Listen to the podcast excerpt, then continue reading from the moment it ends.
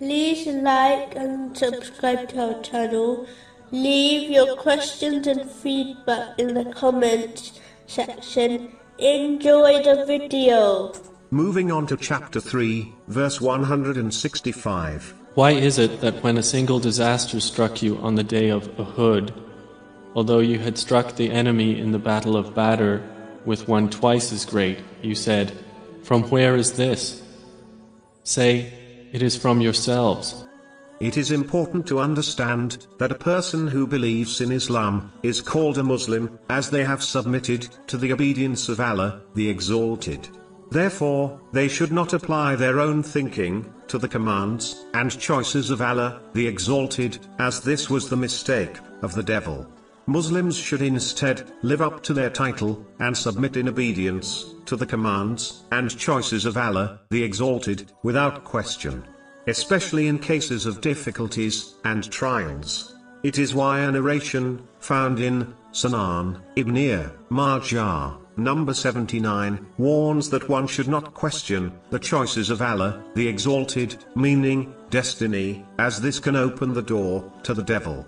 The devil will use this attitude to cause one to become impatient, instead of trusting in the wise choice of Allah, the Exalted.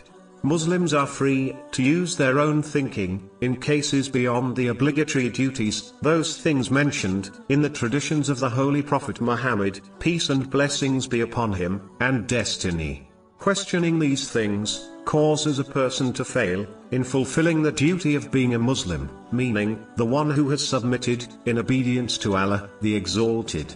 This is what the devil did, and it is quite obvious, even to an uneducated Muslim, where the devil is heading, in the hereafter.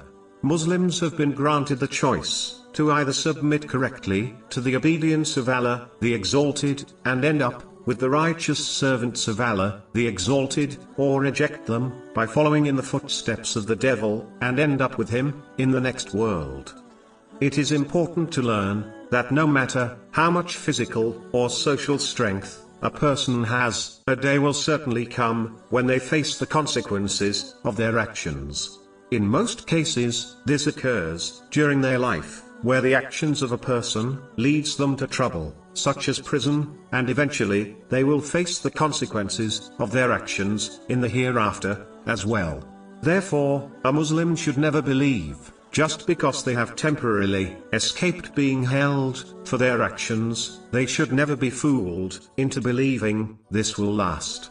The next podcast will continue discussing this topic and verse.